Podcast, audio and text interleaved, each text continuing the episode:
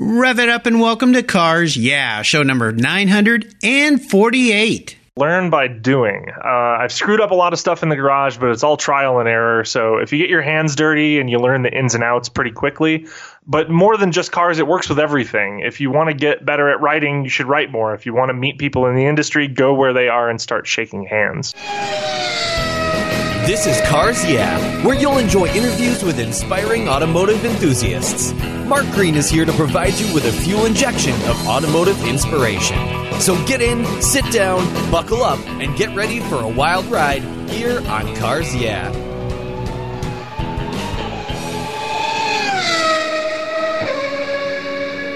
Hello, automotive enthusiasts. I'm revved up and so excited to introduce today's uh, very special guest, Bradley Brownell. Hey, Bradley, are you buckled up and ready for a fun ride? I sure am. I've got my five point harness on. Oh, good. Okay. Well, hopefully we won't need that. I'll try to keep it between the rails and out of the ditch and the shiny side up, as they say. Bradley Brownell is an automotive journalist who lives in Reno, Nevada. He's a diehard Porsche fanatic. I love that because my listeners know I love Porsches too who's also a podcaster and a co-founder of the 80s and 90s car show Radwood. You'll find Bradley's writings in automotive magazines, including Auto Week, European Car, and Roadkill. He also writes for numerous websites, including The Drive, Jalopnik, Flat Sixes, Hooniverse, and forums, including Corvette Forum, Team Speed, Mustang Forum, and many others. He's also a self-professed collector of mostly awful, yes, awful automobiles. We're going to learn a little bit more about that, I hope, as we go through our talk here. So, Bradley, I have told our listeners just a little bit about you. Would you take a brief moment, share a little more about your career and a very obvious passion for writing about automobiles? Yeah, I sure can. Um, so, I, I first started in the industry, in the automotive industry. I was writing for my local SCCA region uh, for their newsletter and uh, figured out that I really liked it. I got a degree in advertising and promotion right at the height of the recession, so nobody was hiring. And uh, I found a job selling Porsche parts at an, a vintage restoration shop. So I was doing online sales of like 914, early 911, and 356 parts. I did that for about a decade. And then earlier this year, I actually jumped into full time automotive journalism. I had been doing it nights and weekends basically that entire time and I eventually turned it into my day job. Oh, very cool. So, yeah, yeah I love uh, that. Now, where, where did you work for selling Porsche parts? I first got my start when I was in Atlanta. I worked for a place called Automobile Atlanta. Mm-hmm. Uh, I was hired away from there to start a Porsche division of a company called ECS Tuning. Mm-hmm. And I was there for a little while, and I was hired away to a vintage Porsche shop called Stoddard. Oh, yes. They've been around since the 50s, yeah. and uh, yeah, primarily 356 and early 911 parts. So very cool, very cool. Yeah. I, I, know all those businesses, and especially Stoddard. I've bought many parts from them for my old Porsches throughout the years. Very cool. Well, as we continue on your journey, I always like to start with a success quote or a mantra. This is some kind of saying that has great meaning for you, and it's a nice way to get the inspirational tires turning here on Cars Yeah. So, Bradley, take the wheel something that I've said over the years is uh, nothing is precious. And it sounds like I'm saying that the cars don't matter, but uh, it kind of is and isn't. I extrapolate that to mean that the cars themselves are unimportant. It's more the experiences that we gain by being car enthusiasts that that really matter. So um, I don't have patience for people who just buy cars and then put them in a basement somewhere. I'm more about cars being used as a tool to facilitate experiences. Uh, so going on road trips or going to car shows or racing them or whatever, I, I prefer that people use their cars. And I I've moved that into other things where it just means like use your tools to make things experiential between you and, and other people in the business. You know, it makes great sense to me, and I agree with you. I love it when collectors, even high end collectors, go out and share their cars with others versus tucking yes. them away just as a monetary investment. They don't share them with anybody. They never drive them. It makes me crazy because, of course, some of it is jealousy. I wish I could have all those cars because I would be out driving them all and enjoying them. But you're right. This all goes back to the people. And I hear this over and over again with all my guests. It's about the experiences with peoples that make our hobby so interesting and so fun and brings all of us together. So I understand. At first, when I heard that cars aren't precious, I'm like, wait, wait a minute, got the wrong guy on the show here today. But, but uh, I think you're, I you're very cars. right. I love cars, but it's more about the experiences that, yes. that make it fun. You know, if I had, if I just had my car sitting in a garage and I could sit there and look at it, uh, it wouldn't mean as much to me if I didn't have the, um, the background with the car yes. to go with it, you know. Absolutely. Well, let's go back in time a little bit here, Bradley, and talk about a story that instigated your passion for cars. Is there a pivotal moment in your life when you realized that you were indeed a car guy? Yeah, I, I actually didn't get bit by the bug until I was probably 18 years old, 17 years old, which is pretty late for a lot of people. But um, I had taken a foreign exchange program in high school, my senior year of high school, and I was living in Spain. And I didn't have much to read in English because obviously there's not a lot of books in English there. Mm-hmm. So my grandfather sent me care packages, and they included uh, his old issues of uh, Hot Rod and um, Mopar. He's a big Mopar guy. Ah, cool. Uh, and some Motor Trend and things like that. So every month I would get this package that had four or five magazines in it, and they were the only thing that I had to read that was in English. So I I would just devour them from cover to cover, and I would read every single word, trying to learn what any of it meant. And by the time I got home, I probably knew more than most people that worked at the dealership or or even at the you know shop around the corner. So um, that was the big life changing moment for me. I think was reading all of those magazines, and then when I got home, I started devouring even more. I got into uh, videos and watching old Top Gear and and magazines. I subscribed to like 15 magazines at one point.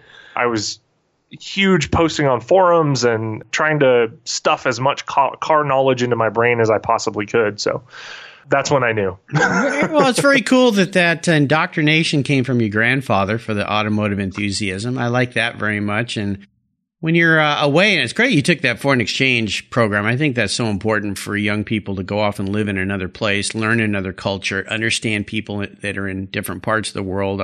My children both did it, and it was life changing for both of them. So, yeah, wonderful thing. But uh, I love what your grandfather did there. Well, let's uh, take a look at some of the roads you've driven down and talk about a great challenge or a big failure you faced these things come along for all of us, but they teach us very valuable lessons. And that's the most important thing I'd like to learn here is tell us about how an experience like that helped you gain even more momentum in your career and your business. I think the biggest challenge that I've ever faced was leaving my day job to write full time. And that was in March of 2017 when I, I left my job to work full time. And I was skeptical that I could make it work, you know, because it's it's a grind sometimes to write uh, up to 11 articles in a day. Mm-hmm. But I figured out that I'm dedicated enough to this calling that I want to do this forever. This is the thing that I want to do, and I'll do whatever it takes to make it work. Just finding the thing that you love and focusing on it is something that's moved me forward. You know, it's a great story, and I love the boldness there and the, the daring to step outside that comfort zone of a, of a day job even though you were working full time day job and then nights and weekends trying to build this career in writing. But what comes to mind is I had a guest on back in December, Lee Dorrington, who's been doing this forever. And similar story back when he was a very young guy. And he's, Lee's now up, I think, in his late 60s, early 70s, and made a whole lifetime career. And I've had dozens, in fact, hundreds of journalists and writers and authors on the show that very similar stories. They finally stepped out and said, "This is what I'm going to dedicate my life to." So, very brave and bold move, and uh, you proved that it can actually be done, which is even cooler. So, well, I have to I have to credit my wife for that because I couldn't have done it without her ah. uh, help. So. Yeah, yeah. You know, that's another. She's thing. been very supportive. Yeah, that's another thing I hear is having a supportive partner, spouse, uh, whatever it might be to help you to say, you know what, you should do this. And I've had many guests that have said the same thing. They were hemming and hawing and not sure. And there's, I think they finally got that affirmation from their spouse saying, it's okay, go do it. If it doesn't work, then we'll do something different. But if you mm-hmm. don't do it, you're going to always look back and say, woulda, coulda, shoulda. And those are words of a loser. So yeah, now I've learned that from a friend of mine when I was out surfing one day. So way back in my youth, when I hesitated to take off on a rather large wave and I said, I should have taken that. And he turned to me and said those phrases, and they've always stuck in my head. So uh, take a little chance for sure. Well, let's shift gears and go to the other end of the spectrum. I'd love for you to share a story when you had a career aha moment. I like to say it's when those headlights come on and illuminate a new path, a new roadway for you to take. Tell us about yours. Yeah, it's still kind of developing. So you had mentioned at the top of the show that I, I started this car show called Radwood. And I think that that has the potential to be a really big thing. So, so in the summer of 2016, some friends and I were talking about how there wasn't really a car show that existed for the kinds of cars we like. Uh, generally, we're, you know, on the lower end of enthusiasts. You know, we don't make a ton of money, so we don't have a bunch of collector cars or anything like that. We've got things like E30s. I've got a Boxster that was very inexpensive. You know, 80s and 90s kind of cars that are on the at the bottom of their depreciation curve. Sure. We realize that there's a bunch of enthusiasts for these cars, but there's really nowhere to display them or to have fun with them. So, in general, if you were to take something like a 944 to a PCA meeting, they would technically allow you in, but they would kind of look at you like, what, what's this guy doing here? Come on. you know, in in a little under a year, we developed and realized a plan, and we put Radwood out into the world. It's a 80s and 90s automotive show that we kind of loosely based around Goodwood.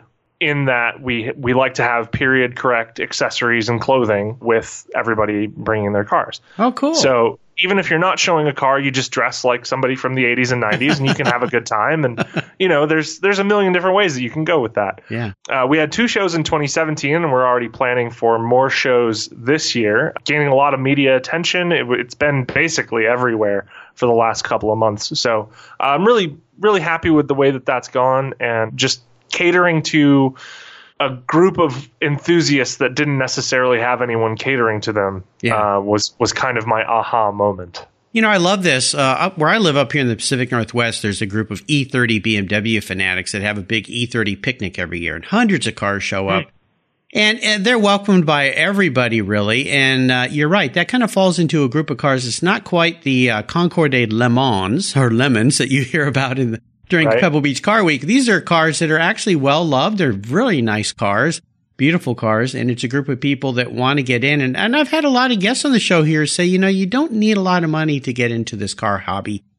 And I even had a gentleman up here, Lance, who said, you know, you only really need about five grand to get a car that'll get you into almost any car show. Even if you want to go earlier mm-hmm. than that, you can buy earlier collectible cars that maybe, well, that aren't as expensive as Ferrari GTOs. And the way Porsches have gone lately, the long hoods and oh, the 356s, goodness. they've all become very expensive. So I'm so happy that you did that because it just broadens the depth of quality of people that get into the hobby. So very nicely yeah. done. Well, how about a proudest career moment? I would assume you've had many of those. Is there one you would share? Yeah, I, I'm I'm really proud of what I accomplished in 2017. Being able to turn my passion for writing into a full time job and having my hard work recognized and and um, it's developed into features in multiple magazines and websites with the help of friends, I've built this uh, really cool new car car event that has drawn attendees from all across the country. Yeah, and it's uh, it's really special, and I've enjoyed every minute of it. So yeah, I think just in general, the year 2017 has been um, something I'm really proud of yeah. for my career. Absolutely, and as we're into the new year here, uh, no doubt that will Im- improve and a lot of those publications that I mentioned in your intro are all magazines I subscribe to or forums and places I go and read. So uh, I think it's great. You just put yourself out there and that's what you have to do. Well, let's have a little bit of fun again and talk about your first really special car. Now, at the beginning, I introduced you as someone who, uh, let's see, quote unquote, collects mostly awful automobiles. but the picture I have of you for um, your show notes page on the Cars Yeah website, you're in front of an older 911, which doesn't look like an awful car. So uh, it's actually, it's a 912e. Oh, well, that's cool. okay, it look well. You know, you can't tell with those until you no, walk around the back and look look at the exhaust or look on the back deck lid if the the right, numbers right. are still there. But uh, yeah, tell us about your first really special car. I bought a Triumph TR7 uh, fixed head coupe three days before graduating from high school. And uh, it looked really interesting and weird, and it was my first sports car. It was fun to drive. But uh, because of some corners that were cut in the restoration, that car tried to kill me at least twice. Mm. So I don't miss it even a little bit. Um, However, uh, because of working on that car and things, it, it helped develop my passion for automo- automotive everything. Yeah. So uh, I learned how to wrench on cars. I learned how to rebuild engines, how to you know fix things like rust and Yeah. yeah brake systems that failed. Yeah. So uh, that car was special to me because it developed into a hobby, but the fact that it was so awful. Um, I almost Probably. think I almost think that every young automotive enthusiast should be forced to buy an old British car as their first car, Oh, yeah, and be indoctrinated with a uh, a wrench or a spanner in their hand, as they say over across the pond, and Sure. uh, be forced to learn a, a few things about cars. I think it's invaluable lessons, but that's pretty funny. The triumph that Yeah. tried to kill you. Hmm. Interesting. So I, I I think I may have found the only car that's worse than that was um, I now have an MG Midget. Uh, it's a early '70s model that uh, uh, it it needs a lot of work. It needs floors and. Um, It was in a fender bender, so the both fenders and the hood and the front bumper and everything are all all messed up. But uh, it does run and drive, and I bought it for three hundred dollars and drove it uh, seven hours to get home. So wow. that's daring. Yeah, uh, but that's just one of the many um, awful, mostly awful cars that I own. So I like it. Well, you're a guy who likes a challenge, so that's very brave of you for sure. Well, how about seller's remorse? Is there a car you've let go you wish you had back? I absolutely have one. So when I lived in Ohio, when I was working at Stoddard, I bought this wonderful 1983 944. It was the first year Porsche 944 sold in the U.S. Yeah. It had a manual steering rack, uh, manual sunroof. I had pulled all the carpets and put lightweight carpet in and done, you know, RS door panel kind of stuff and really kind of turned it into a kind of a, a factory special kind of car. Mhm. It wasn't, obviously, but uh, it looked like it could have been factory, I suppose. Yeah. I spent a lot of work and effort making that the car that I wanted. But when I moved out west to Reno, I it didn't make financial sense to ship it because shipping would have cost like two thousand dollars, and the car was maybe worth twenty five hundred at the time. So Sure. so I, I sold it to a friend, and uh, I would have that car back in a heartbeat. I wish that I had driven it Yeah. out here. Yeah. So Yeah. 944s are really kind of finally making a little bit of a comeback. I have a good friend here in the Northwest who collects really nice cars, and he found a really nice 944, a little later model that was uh, very low mileage and uh, and beautiful car. In fact, he took it to the Porsche parade that we had here in the state of Washington last year. So uh, very cool car. Shout out to Bill. Well, let's talk about today and tomorrow. We're into the new year here, and I'd love to hear what has you excited and fired up about what's happening in 2018. 2018, I'm going to be that Boxster that I mentioned. I'm turning that into a track car, so I'm getting that Cool. on the racetrack. So uh, I enjoy wrenching on that car because it's just so simple. Like it didn't have traction control or, or stability control or any of that. Basically, it's just uh, ABS and you and your right foot.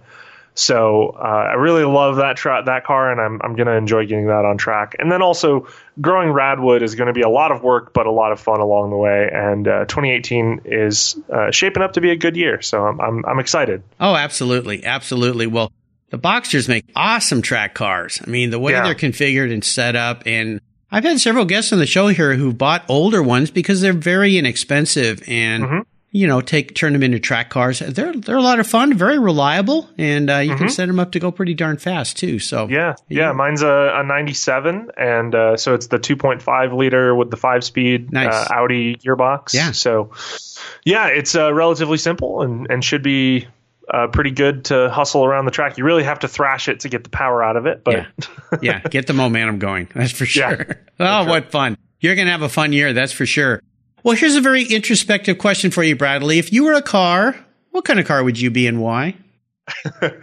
so I thought about this a little bit. I think I'm a DeLorean. Oh, okay. I think you might be the first DeLorean. Now, why a DeLorean? Uh, I think, well, because I'm a child of the 80s, I'm heavy and slow, and uh, it it takes a special kind of person to appreciate living with me in spite of my flaws. Uh, And uh, I'm just interesting and outgoing enough that I can draw a crowd.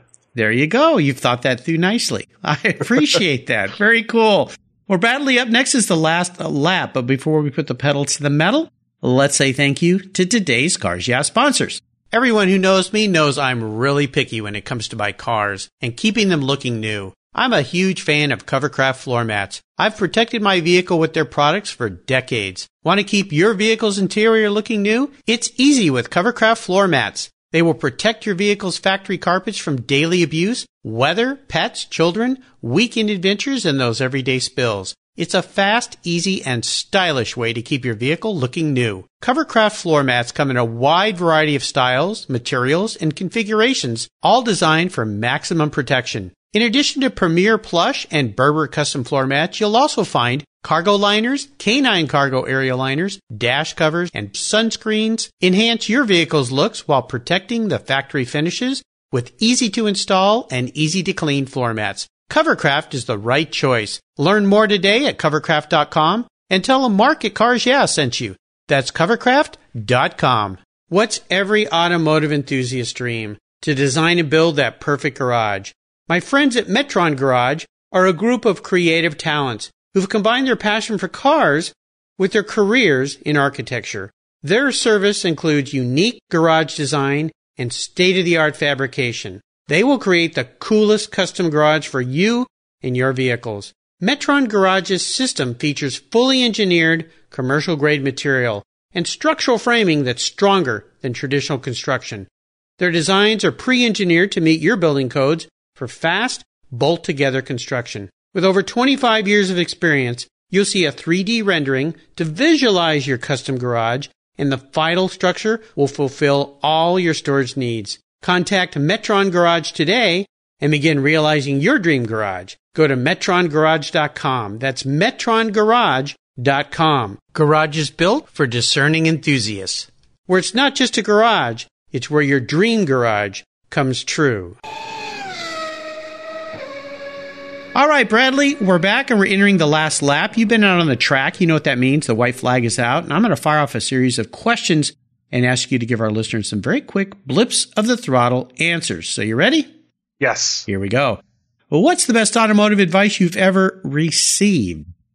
Uh, my father taught me to learn by doing. Uh, I've screwed up a lot of stuff in the garage, but it's all trial and error. So if you get your hands dirty and you learn the ins and outs pretty quickly, but more than just cars, it works with everything. If you want to get better at writing, you should write more. If you want to meet people in the industry, go where they are and start shaking hands. Yes. So that's my my advice. Nice wisdom from your father. Now, would you share one of your personal habits you believe has helped contribute to your many successes over the years? Absolutely. I think that uh, in order to be taken seriously, you should maybe do something crazy.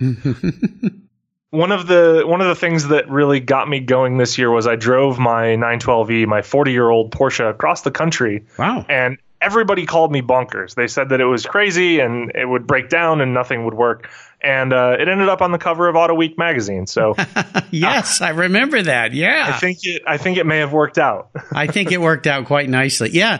Step outside your boundaries. Do something you've never done. Do something you're afraid to do. Dare to fail. And you never know what might come out of it. You might end up being a podcaster like me. I mean, when I started this, I didn't even know what a podcast was. By the way, I, I didn't ask you this, but I'm going to add this in here. In my intro, we talk about podcasting, and you do some Yes. podcasting? I do, yeah. I have uh, I I have two shows. Uh, one of them is a motorsport show called the DFL Show. That's all about racing and um, following motorsport uh, worldwide. Cool.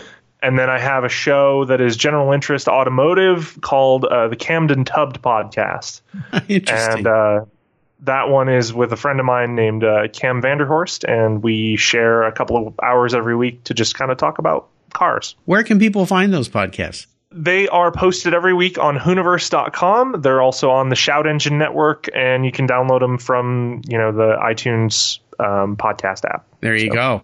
Now, how about a resource? Those are a couple great resources, your two podcasts, but is there another resource you'd like to share with our listeners?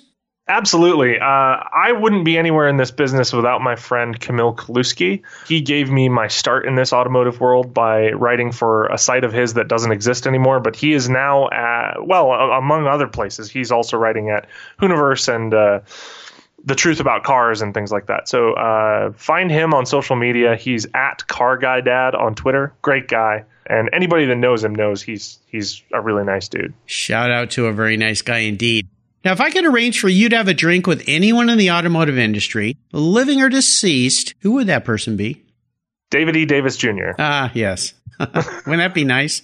Wouldn't that be nice? Yeah, yeah, uh, yeah. For those of you who don't know about him, I mean, just Google him, Wikipedia, you'll find all sorts of things out there. Some great books.